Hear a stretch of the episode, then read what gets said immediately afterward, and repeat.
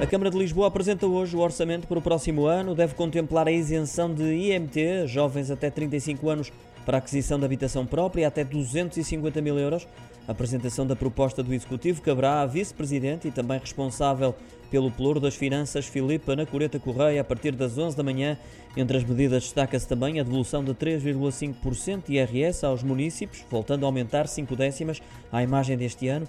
A proposta prevê ainda uma verba para o Plano de Saúde Lisboa 65, que deverá entrar em vigor já no arranque do próximo ano, no investimento anual de 1 milhão e meio de euros, assim como para a fábrica de unicórnios, que foi lançada no final de outubro, com montante total disponível entre financiamento público e privado de 8 milhões na área da segurança. O próximo orçamento municipal deverá avançar com a instalação de câmaras de videovigilância em várias zonas da cidade, estando também previsto o reforço do contingente da Polícia Municipal.